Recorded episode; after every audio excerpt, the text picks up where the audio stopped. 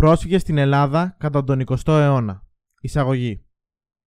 Ο αριθμός των προσφύγων οι οποίοι κατέφυγαν στην Ελλάδα κατά τον 19ο αιώνα δεν ήταν μεγάλος. Αντίθετα, τις πρώτες δεκαετίες του 20ου αιώνα, τα κύματα των προσφύγων που έφταναν στην Ελλάδα ήταν συχνότερα και πολυαριθμότερα.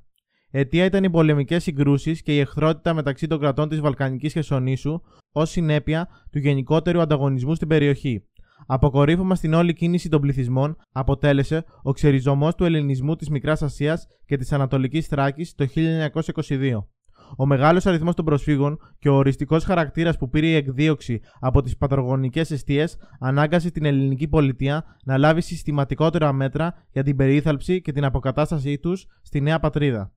Οι πρώτοι Έλληνες που πέρασαν μαζικά τα σύνορα τον 20ο αιώνα ήταν κάτοικοι της Ανατολικής Ρωμιλίας, περιοχής της Βουλγαρίας, με σημαντικό ελληνικό πληθυσμό. Η αναγκαστική μετανάστευση στην Ελλάδα το 1906 ήταν συνέπεια των βιοπραγιών των Βουλγάρων εξαιτίας του ανταγωνισμού Ελλάδα-Βουλγαρία για επικράτηση στην υποθωμανική κυριαρχία Μακεδονία. Μακεδονικός αγώνας.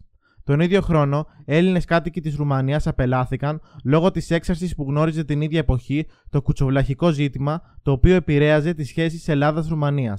Μετά την υπογραφή της συνθήκης του Βουκουρεστίου τον Αύγουστο του 1913, με την οποία τερματιζόταν η Βαλκανική πόλεμη, Έλληνες από τη Βουλγαρία, καθώς και από τη Δυτική Θράκη και το τμήμα της Ανατολικής Μακεδονίας που είχαν κατακυρωθεί στη Βουλγαρία, καθώς και από περιοχές που είχαν παραχωρηθεί στη Σερβία, έφτασαν στην Ελλάδα. Την εποχή αυτή έφτασε και το πρώτο μεταναστευτικό ρεύμα από τη Ρωσία.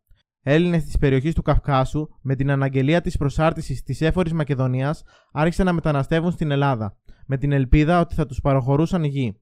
Κάποιοι από αυτούς κατόρθωσαν να εγκατασταθούν στην κεντρική Μακεδονία. Το μεταναστευτικό ρεύμα αναχαιτίστηκε με επέμβαση της ελληνικής κυβέρνησης.